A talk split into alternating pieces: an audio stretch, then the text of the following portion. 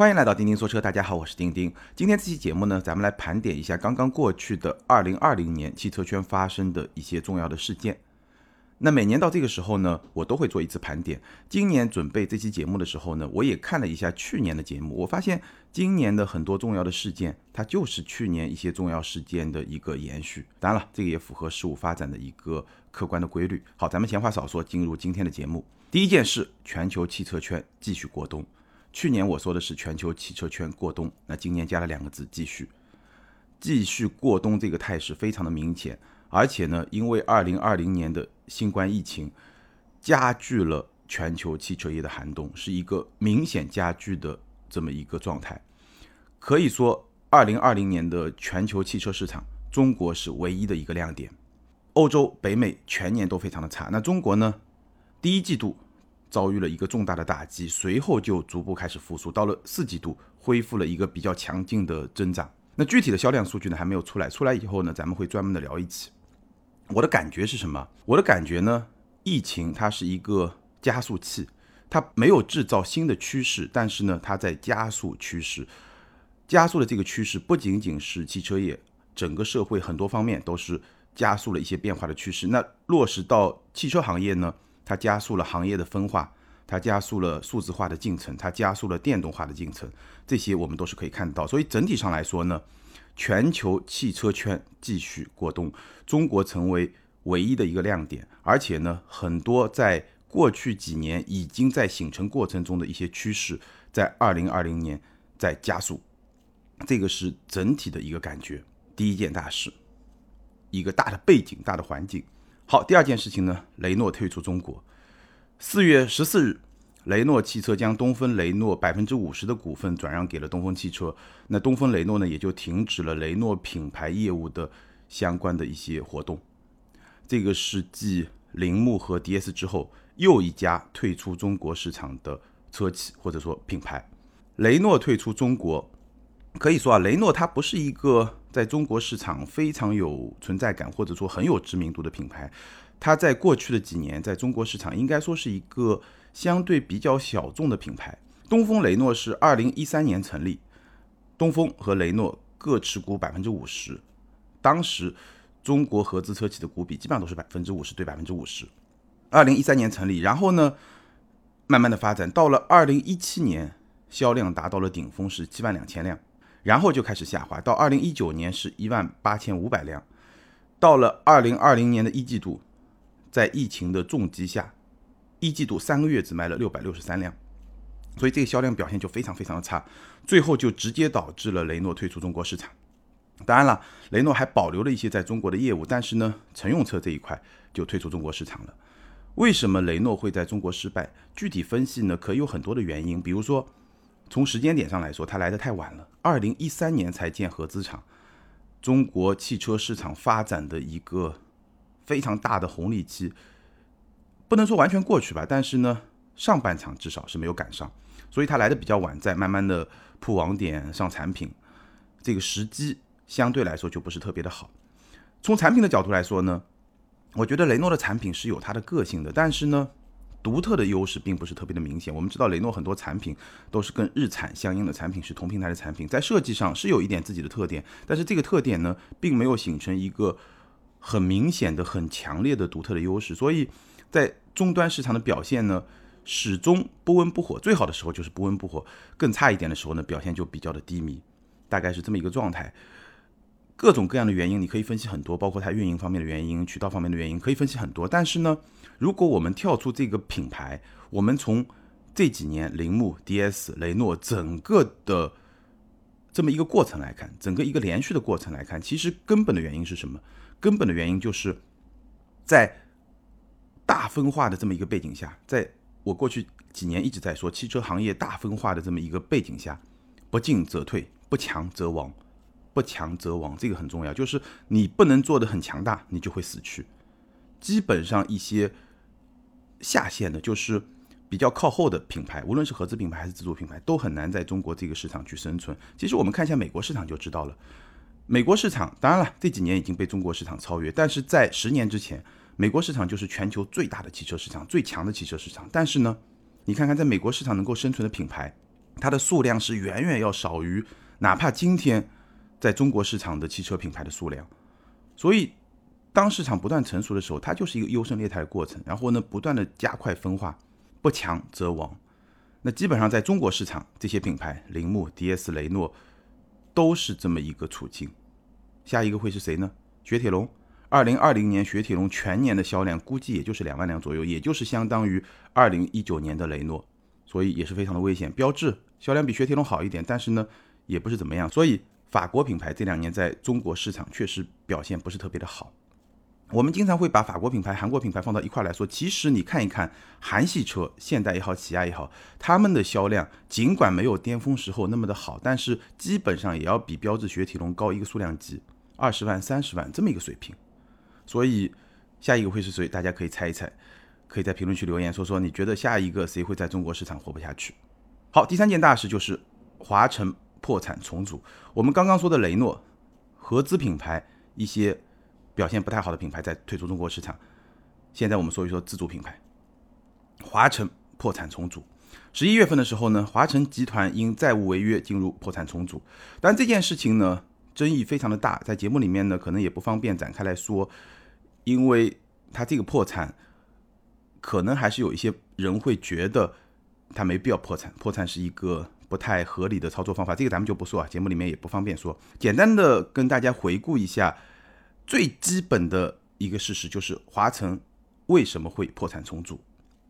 从2011年到2018年，华晨宝马贡献的利润占到华晨集团利润的比例呢在 94.9% 到 119.6% 之间。有些朋友可能会说为什么会超过 100%？ 很简单啊，就是说除了华晨宝马这个现金奶牛的利润贡献之外，它别的业务是亏损的，是负的，所以呢它这个利润的占比就超过了 100%， 整体在 94.9% 到 119.6% 之间。说明什么？说明华晨自主业务非常非常非常糟糕，糟糕到了独立的话根本就不可能活下去的这么一个境地，对不对？这是第一个事实。那第二个事实呢，我们此前节目里面也聊到过，2022年华晨宝马股比会变成75比25，也就是说不再是50比50了，而是75比25，宝马占75，华晨占25。那这件事情意味着什么呢？这件事情就意味着未来2022年之后，华晨集团它能够分到的华晨宝马的利润会大幅的减少，以前可以分一半，现在只能分1/4，对不对？所以呢，它未来的现金流就会大幅的减少。那基于这两个事实和这两个背景，结果是什么呢？就是华晨集团融资非常的困难，它发了很多企业债，但是呢，新的融资就非常的困难，包括从银行借款这些都非常的困难，直接导致现金流吃紧，这个债务就还不清了。所以呢，就进入了破产重组的这么一个状态，大概就这么一个情况。那这件事情说明什么呢？这件事情说明，除了在中国市场一些合资品牌末位淘汰会被淘汰掉之外，自主品牌其实这个淘汰的过程会更加的惨烈。因为在过去几年中国汽车市场发展的黄金时期，大家也看到各种，对吧？各种各样的妖魔鬼怪都在这个市场上打拼。那现在呢，洗牌的时候到了，所以自主品牌的末位淘汰潮也在继续。像2020年我们看到了一汽夏利，看到了力帆，看到了众泰，这些都退出了中国汽车市场，一个新的时代正在来临。那第四件事情呢，其实跟汽车圈、跟汽车业没有什么关系，但是跟汽车圈有关系。什么呢？我问大家一个问题啊，你知道今天全球最大的口罩生产企业是谁吗？比亚迪。比亚迪是今天全球最大的口罩生产企业。比亚迪造口罩，严格来说不是汽车行业的事情，但确实是汽车圈的事情，因为比亚迪它是一个车厂。我看到的故事啊，1月31号的时候，比亚迪的总裁王传福下了一个指令，要求比亚迪生产口罩。为什么呢？因为比亚迪在那个环境下，当时疫情肆虐，那个环境下它要恢复生产，它就必须要有这些基本的设施、这些物资的这些保障，所以呢它要生产口罩。然后工程师在3天之内就画出了图纸，生产线在7天之内就造出了第一批口罩机，2个月之内比亚迪口罩的产能就从100万只每天提升到了5000万只每天。从此以后，它就成为了全球最大的口罩生产企业。我自己在2月份的时候也收到过一盒，感觉是什么呢？就是稍微有点小，可能我脸比较大一点，头比较大一点，它这个口罩呢稍微有点小，但是呢能用。我不知道后来是不是有一些进一步的改进啊。但这件事情让我心里面的这种感受啊，确实是非同寻常。我们经常说中国是制造业的大国，但不是制造业的强国。当然了，造口罩肯定不能说是制造业的强国，但是呢，你能够感受到中国正在成为一个制造业的强国。任何东西你想要的时候，除了那些特别高新技术的大家还在突破之外，其实整个产业链这个反应的速度真的是非常非常的强。好，下一件大事，特斯拉市值飙涨，马斯克成为全球首富。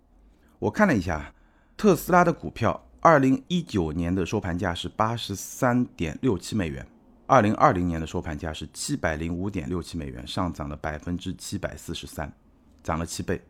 这个就是特斯拉股票在2020年一年这么一个涨幅。到了2020年底，特斯拉的市值是6689亿美元。然后呢，今年年初继续飙涨，到2021年的1月8号，特斯拉股票的收盘价是 880.02 美元，市值高达8342亿美元。什么概念？比传统的汽车巨头要高出一个量级。大部分传统的汽车巨头，像通用啊、福特啊、大众啊，基本上在1000亿左右，有些还不到1000亿这么一个市值。而特斯拉8342亿美元，这个非常非常的夸张啊！所以你可能也看到新闻了，1月初的时候，马斯克成为了新的全球首富，非常夸张。50万辆的销量，8000亿美元的市值，而且你可以想象啊，特斯拉的市值突破10000亿应该也不是梦。50万的销量，8000亿美元的市值，这个背后的逻辑非常非常的复杂。我也一直在琢磨这个问题，改天咱们可以专门的聊一期。那你想，像大众、丰田，那都是千万级的这么一个销量，为什么市值比特斯拉会差那么多？这是一个很值得去探究一下的问题。那咱们呢，改天可以专门来聊一期。我先跟大家说一下我这两天一个新的感觉啊。你像1月初 Model Y 降价，对吧？ Model 3的高性能版降价，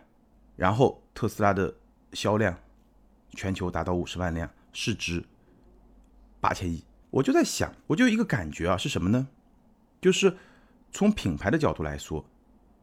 好像特斯拉它不想做 BBA。 虽然传统上或者说过去几年我们一直在把特斯拉的销量跟 BBA 在做对比，感觉这个品牌跟 BBA 是同一个 level 的这么一个品牌，但是就最近这段时间我突然意识到，特斯拉它并不想做 BBA， 它想做苹果。 BBA 和苹果有什么区别啊？我们看苹果现在的，就说 iPhone 吧，别的不说， iPhone 现在的定位基本上就是中端加高端嘛，它有一个小一点的手机，这个是打4-5千块钱的中端市场，然后大一点的就是小1万的高端市场，中端加高端。这种定位在汽车圈是没有的，没有的。汽车圈如果说有一个像 iPhone 在手机市场的定位，应该是什么呢？应该是大众加奥迪加一半的保时捷，就是像 Macan 啊、卡宴啊这种产品， Panamera 这些入门级的产品，大众加奥迪加一半的保时捷，就是今天苹果的定位。当然了，严格来说应该是一半的大众加奥迪加一半的保时捷，就大众的中高端的这些产品加上全部的奥迪加上保时捷的中低端的产品，就这个半个加一个加半个，算2个品牌吧，对吧？他们的整体有点像苹果的定位，像 iPhone 的定位。我觉得特斯拉要找的这么一个定位好像也是这么一个定位。我们也看到一个报道啊，今年或者明年，特斯拉有可能在中国和欧洲推出一个售价在估计在15-16万人民币的掀背的电动车，就有点像福克斯2000福克斯高尔夫这么一个产品，售价15-16万人民币。所以这个产品显然就是在大众品牌它要主打的一个市场区间，甚至比 A3 还要更加的便宜，但性能会更好。所以这个就很有意思啊，就是你会对特斯拉这个品牌重新有一个看法，或者说呢，它会打破传统汽车市场这个品牌的矩阵。传统的汽车市场是怎么样的呢？超豪华品牌，对吧？劳斯莱斯、宾利、玛莎拉蒂、一般的保时捷，对吧？这么一些品牌。然后呢，豪华品牌 BBA、凯迪拉克、沃尔沃、雷克萨斯这些，在终端品牌大众、丰田、本田，在一些低端品牌，是这么一个架构，这么一个层次。而特斯拉呢，它好像会打破这么一个层级，所以我就会想啊，未来汽车它如何来解决我们消费者必然需要的一个问题。什么问题呢？面子问题。这个不可否认啊，因为无论在任何时候，你哪怕社会再富裕，整个社会它一定会分阶层，那不同的阶层它需要用一些东西来表达我跟别人不一样，这么一个心理需求是始终存在的。所以以前呢，汽车是一个很重要的来解决这个问题的一个产品，因为汽车相比一些奢侈品，相比别的一些用品，手机啊，它区分的这个能力更强，对吧？你手机最贵的 iPhone 也就1万多块钱，好像区分能力也不是很强，对吧？但车这个区分能力就很强。所以在过去的100年里面，像福特一上来就是造大众普通消费者能够买得起的车，大众也是这样，丰田也是这样，对吧？但是像奔驰、宝马、奥迪，尤其是奔驰、奥迪这种，它一上来就是造一些高端品牌的车。所以你会发现这个逻辑，这个过程可能会被特斯拉打破。这个也是说特斯拉的市值能够涨到那么高的一个很重要的一个基础。那关于说特斯拉的市值为什么会那么高，包括2020年像蔚来啊、理想啊、小鹏啊这样一些中国的造车新势力，股价也是飙涨。蔚来的市值也已经和大众、丰田基本上在一个水平线上的通用，所以很难想象。那这个逻辑呢，找机会我专门跟大家聊一期。好，第6件事情就是新能源车重新崛起。2019年的情况是什么呢？就2019年7月新能源车的补贴退坡，在中国市场之后呢，销量就大幅的下滑。所以2019年新能源车中国的市场的表现呢，就是上半年好，下半年不好，简单来说就是一分为二。分界线呢，就是7月开始补贴大幅的退坡，然后呢销量大幅下滑，但到了2020年呢恢复增长，新能源车重新崛起。而且这个崛起呢是政策和市场的双驱动，我甚至会觉得市场的驱动这个因素会更大，但政策的驱动也有，比如说上海的限行政策，上海公布了新的限行政策，从11月份开始，高架道路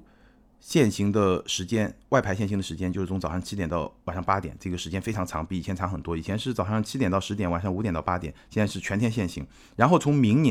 今年5月1号开始，外牌不能进内环，所以这个限制政策也是极大的推动了在上海新能源车的这么一个销售，因为暂时新能源车还是一个绿牌嘛，免费的牌照。但是呢，整体上来说，我觉得2020年市场驱动这个力量越来越大，甚至会比政策驱动更大，这是我的主观的判断。当然这个可能也没有人可以做出一个量化的判断，但是现在是两条腿走路，以前是一条腿走路，这个大概是没有问题。那销量的数据呢，暂时还没有出来以后呢，我会结合着汽油车的一些销量一起跟大家来聊一期。不过呢，我相信2020年你会有一些很真实的体感，新能源车重新崛起的一些体感。为什么呢？因为你一定注意到了一些爆款，如果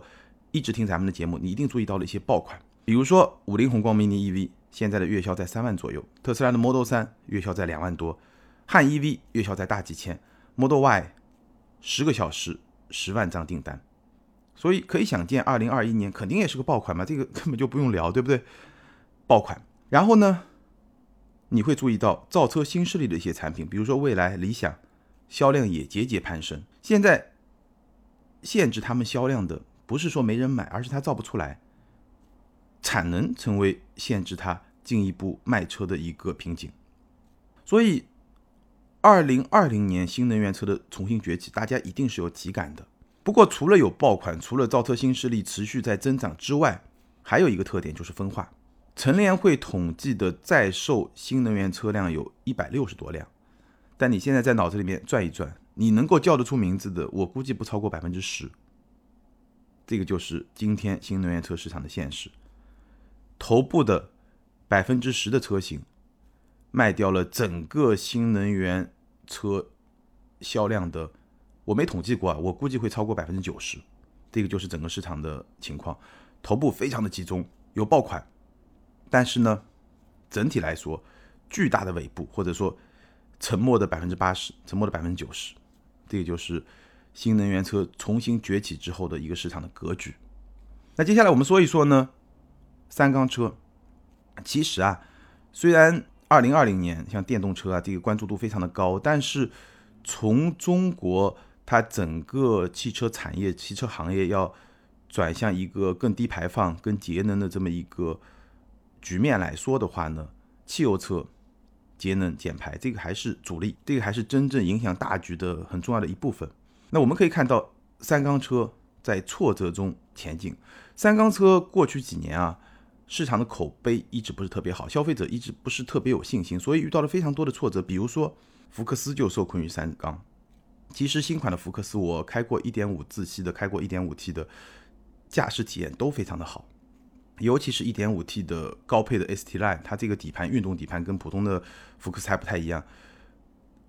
动力操控底盘真的都非常非常的出色。我觉得在同级里面啊，就我自己来选，在这个级别里面我应该是三选一，思域、福克斯、马自达的昂克赛拉，但是首先会被排除的可能是思域，因为我觉得开起来其实没有另外两款车更有意思，尤其是底盘。福克斯、昂克赛拉可能就二选一，我觉得这个级别里面这两辆车就是最好的。但是因为是一个三缸车，因为搭载的是三缸机， 1.5 自吸 1.5T 都是三缸机，所以整个市场表现可以说是不太好，每个月也就3-4千辆，现在昂克赛拉也能卖7-8千辆，所以福克斯受困于三缸，这个就是三缸车遇到困境的一个非常经典的例子。另外一个例子，英朗，英朗曾经卖得非常非常好，然后换三缸卖得非常非常差，一路下滑，而且终端折扣非常非常大。最近呢重新换上了四缸，销量马上反弹，我看重新又回到了前5，就销量榜轿车销量榜前5的这么一个位置。这个也说明什么，就是三缸在中国市场确实不太受待见。但是呢即便是在这个曲折中呢，三缸车仍然在前进。刚刚2021年初就这几天吧，卡罗拉和雷凌出了三缸车，这个车啊，我觉得是一个很重要的看点。我们今天就不具体去分析它这个三缸车值不值得买。丰田是这几年在中国市场特别特别强势的一个品牌，对吧？很多产品都卖得非常好，终端价格也很坚挺，非常强势。那丰田出三缸车，消费者到底认不认？所以我觉得这个是一个很有意思的看点，我们可以去看啊。那为什么说市场这么不待见三缸车，但是这么多车企要前仆后继的去推三缸车呢？我觉得大的原因啊很简单，就是中国已经制定了一个很宏伟的计划，叫2020碳中和计划。什么意思呢？就是到2020年中国的碳排放和我们能够去综合掉这些碳排放的这些东西，它能够平衡，就是整体的碳排放是0，就是一个综合的状态。所以这个是一个大的目标。那在这个大的目标上，全社会各个行业都得做出贡献，对不对？那落实到汽车行业呢，就有双积分政策。双积分政策简单来说就是，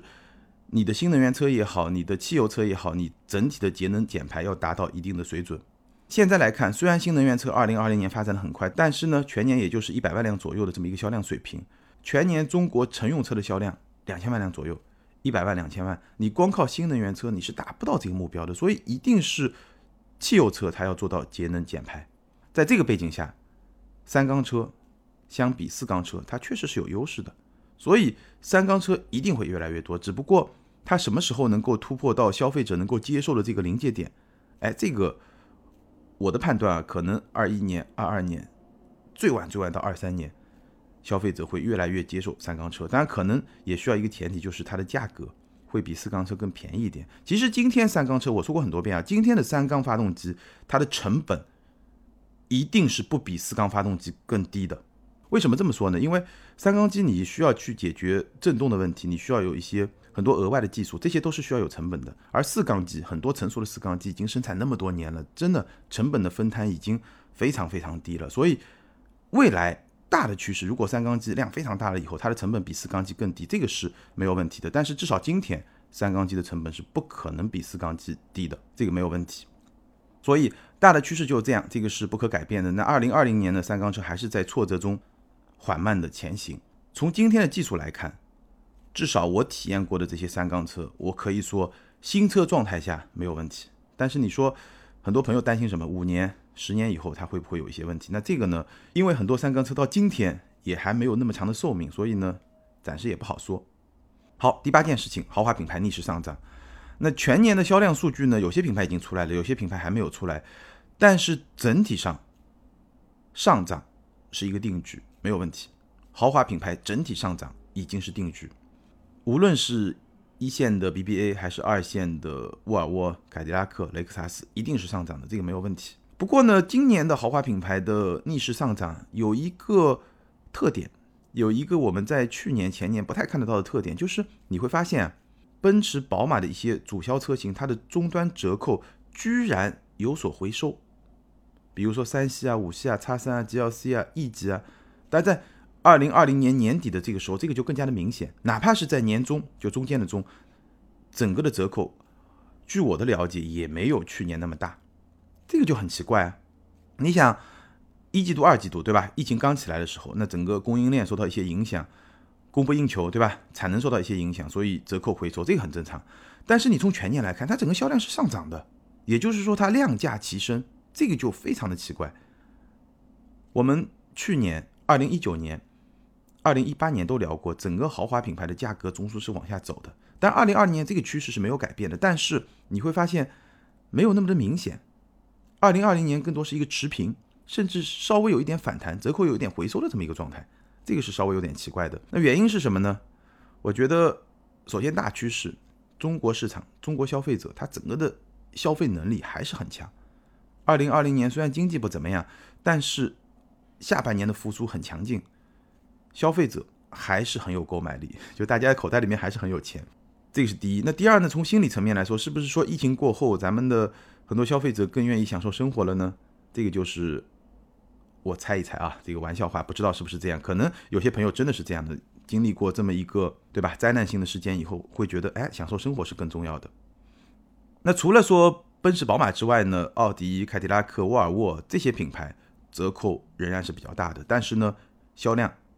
仍然是上涨的，这个也很重要。就是其实在今天的汽车市场，有些品牌真的是以价也换不来量，你稍微给点折扣能够换取销量的上涨，或者稍微折扣大一点能够换取销量上涨，这个说明这些二线豪华品牌，当然奥迪是一线豪华品牌，这些豪华品牌还是有比较强的一个品牌的根基的。在整个市场不是很景气的情况下，豪华品牌逆势上涨，我相信这个趋势在2021年2022年还会进一步的延续，这个其实是代表了整个中国经济、中国消费者整个购买力、整个经济实力的一种增长，这个是一个大的趋势。好，第九件事情就是大众收购了江淮的股份。5月的时候呢，大众10亿欧元收购了安徽江淮汽车集团控股有限公司 50% 的股份，同时呢也增持了江淮大众股份到 75%。 到12月，合资企业正式更名为大众汽车（括号安徽有限公司）。大众汽车安徽有限公司这个企业的名字就很有意思了。首先你能看到，在这个企业名字里面，江淮是没有的，江淮是没有的，只有大众汽车，然后有个括号安徽有限公司。所以这家公司就很特别啊。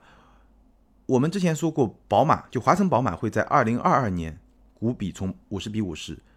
切换到宝马75%，华晨25%。2018年这个消息公布，但是具体的操作要到2022年，也就是明年。但大众就之前的江淮大众对吧，变化很快，在2020年就直接完成了一个切换，现在的股比就是75比55，而且呢这家公司的名字就已经没有江淮了，只有大众了。这也成为了中国第一家外资控股的汽车合资企业，外资控股，这个就很特别，也是很有标志性的一件事情，就是合资它会切换到一个新的阶段，跟以前不太一样了。那未来的大众汽车安徽呢，它主要是生产 MEB 平台的电动车的产品，所以大众的电动车未来就很有看头。除了说上汽大众、一汽大众都会生产 MEB 平台的电动车产品之外，大众安徽也会是一个很重要的电动车的基地，所以大众往电动车的转型，我觉得这个决心还是比较坚定的，尤其他们的这个老大迪斯，对吧？决心还是非常坚定的。当然了，具体结果怎么样，我们还是要拭目以待了。不过有一个问题我要跟大家分享一下，就去年我其实提到过一个叫新合资时代，当时我举的例子呢，就是长城和宝马的光速汽车。那大众安徽包括华晨宝马他们的股比变化之后呢，好像也是和以前的合资公司不太一样了。但是呢，我认为华晨宝马和大众安徽它不算是合资的 2.0， 合资的 1.0 就是我们看到的过去现在很多合资厂就产品已经生产，然后呢用市场换技术。合资 2.0 是什么呢？联合研发制造，面对中国市场乃至全球市场来制造产品。但是呢，我觉得新的华晨宝马、新的大众安徽严格来说它不算 2.0， 因为说不定哪一天它就成了宝马和大众的独资企业，这完全是有可能的。什么意思呢？就是在这两家合资企业里面，华晨、江淮、中方几乎是没有价值，几乎就没有价值。它跟光速不一样，光速、长城是很有价值的，话语权是比较对等的。但是华晨和江淮在这两家合资企业里面几乎是没有价值。所以说，无论是宝马也好，大众也好，它在中国做研发，它在中国制造，这些事情其实跟中方都没有什么关系，好吧？所以这个我觉得也值得我们好好的思考一下，就是过去这么多年的合资给我们到底带来了什么？有成功的经验，也有一些失落吧，对不对？好，这个是第9件事情。那最后一件事情呢，中国品牌的高端化逐渐破局。这个话题咱们专门聊过一次，所以呢今天就不展开。我们聊过魏，聊过领克，聊过蔚来，聊过红旗，这些中国的高端品牌它路径不同，未来不同，但是无论如何他们代表着中国品牌的高端化在破局。至少从销量来看，2020年中国的一些走高端化路线的品牌，它的整体的表现还是不错的。领克是不错的，红旗是不错的，蔚来是不错的。魏呢稍微差一点，但是呢坦克300，对吧，这样一些网红车型面世以后呢，我们可以继续去观望它未来会有什么样的发展。好，以下就是我总结归纳的2020年我眼中汽车圈最重要的10件事情。那对于这些事情你有什么样的看法，有什么样的观点，包括你觉得还有哪些是我遗漏的，你觉得非常重要的事情呢？欢迎在评论区留言，和更多听友和钉钉来进行交流和互动。还是那句老话，留言和评论永远都是对钉钉最大的支持。那接下来呢，我们来看上一期节目的听友留言。上一期节目呢，我跟大家分享了一下我自己的2020年的工作报告，以及对2021年的一些想法和一些规划。很多听友的留言都让我非常的感动，很多朋友都表达了他们的支持，也给了我一些建议，每一条我都看了，但是呢确实没有时间每一条都去回复。那接下来呢，我们来分享两条评论。第一位呢，这位听友 ID 是安德烈劳达，他说钉钉这一期节目对自己剖析的非常深刻，这一年发生了太多太多的事，如果要用一个词来形容的话呢，我觉得就是分化。选择不同的赛道得到的结果天差地别，做正确的事远比正确的做事重要。传统造车企业在新能源车的轮番冲击下显露出前所未有的危机感。马斯克即将登顶世界首富，那边 PSA 和 FCA 弱弱联合抱团取暖。正如《双城记》里的那句经典语录，这是一个最好的时代，这是一个最坏的时代。这位听友的这个评论啊，有几点我是非常非常认同的。第一呢，就是分化。这两年我一直在说分化分化分化，今天节目里面也说了很多分化。今天这个世界就是强者会越做越大，而不强的甚至连苟延残喘的机会可能都不会有。这是一个最好的时代，这是一个最坏的时代，说得非常的好。下一位听友 ID 是一个小一一的爸爸，他说2020年公司因为疫情在家1个半月没工资，然后出现一系列裁员。2020年的尾巴上以为公司能安稳度过，却发现名单上有自己。2021重新出发，相信未来更好，节目更棒，相信总比怀疑更好。非常认同这位听友最后一句话，相信总比怀疑更好。那我希望你2021年也能够重新出发，重新找到自己的定位，重新找到属于自己的更好的事业和未来，我们一起努力。好，感谢所有听友的留言，也欢迎这两位听友把你们的联系方式通过个人微信号全拼的钉钉小马甲留给我，你们将获得的是由途虎养车网赞助的 Wilson 微送超强镀金系列汽车漆面镀金，价值1299元。这是一款日本原装进口的漆面镀金，镀金后可以在漆面形成 6H 硬度的镀金层，有效保护车漆不受腐蚀，也能预防褪色，抵抗划痕，保持时效在1年左右，而且可以在全国的途虎线下店免费施工。好，以上就是今天节目的全部内容，再次欢迎大家关注我们的微信订阅号或者 B 站的账号支持我们的视频节目，咱们下回接着聊，拜拜。